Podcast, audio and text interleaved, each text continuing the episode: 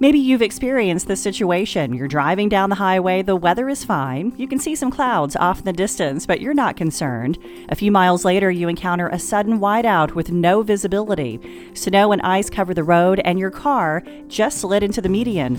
You drove right into a snow squall. In this week's Meteo Monday, we are looking at snow squalls, particularly frontal snow squalls. We will tackle lake effect snow and lake effect snow squalls in a future Meteo Monday. Per the National Weather Service glossary, a snow squall is an intense but limited duration period of moderate to heavy snowfall, accompanied by strong gusty surface winds and possibly lightning, generally moderate to heavy snow showers.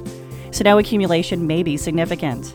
A frontal snow squall forms along a convective line, similar to quasi linear convective system QLCS thunderstorms in the warmer seasons. These low top convective cells can be hard to pick up on radar, as they typically only grow to 5 to 10,000 feet tall. Snow squalls pose an extreme risk to people who are driving on highways. The combination of quickly reduced visibility and sudden slick conditions of the roads often leads to high speed pileups. Sadly, many of these wrecks are deadly. Snow squalls are very common in portions of the Northeast, though they can occur anywhere where a convective line can form and the temperatures are cold enough to support snow.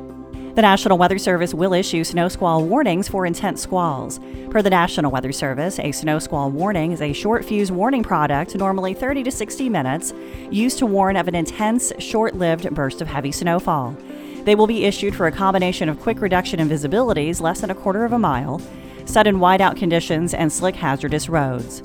Snow squall warnings will trigger the wireless emergency alert on your phone, similar to tornado warnings. Not all snow squalls will get a warning. What should you do if you're caught in a snow squall? The best thing to do is to avoid all travel. So, if you can, delay your travel until after it passes. However, if you're already on the road when a squall strikes, here are a few things to do to stay safe. Slow down. The slower you're going, the easier it will be for you to stop if you need to. If you are having trouble seeing, pull off the side of the road until visibility improves. Turn off your lights and use your parking brake so another car won't mistakenly follow your tail, brake lights, and end up hitting you. If your car starts to slide, stay calm.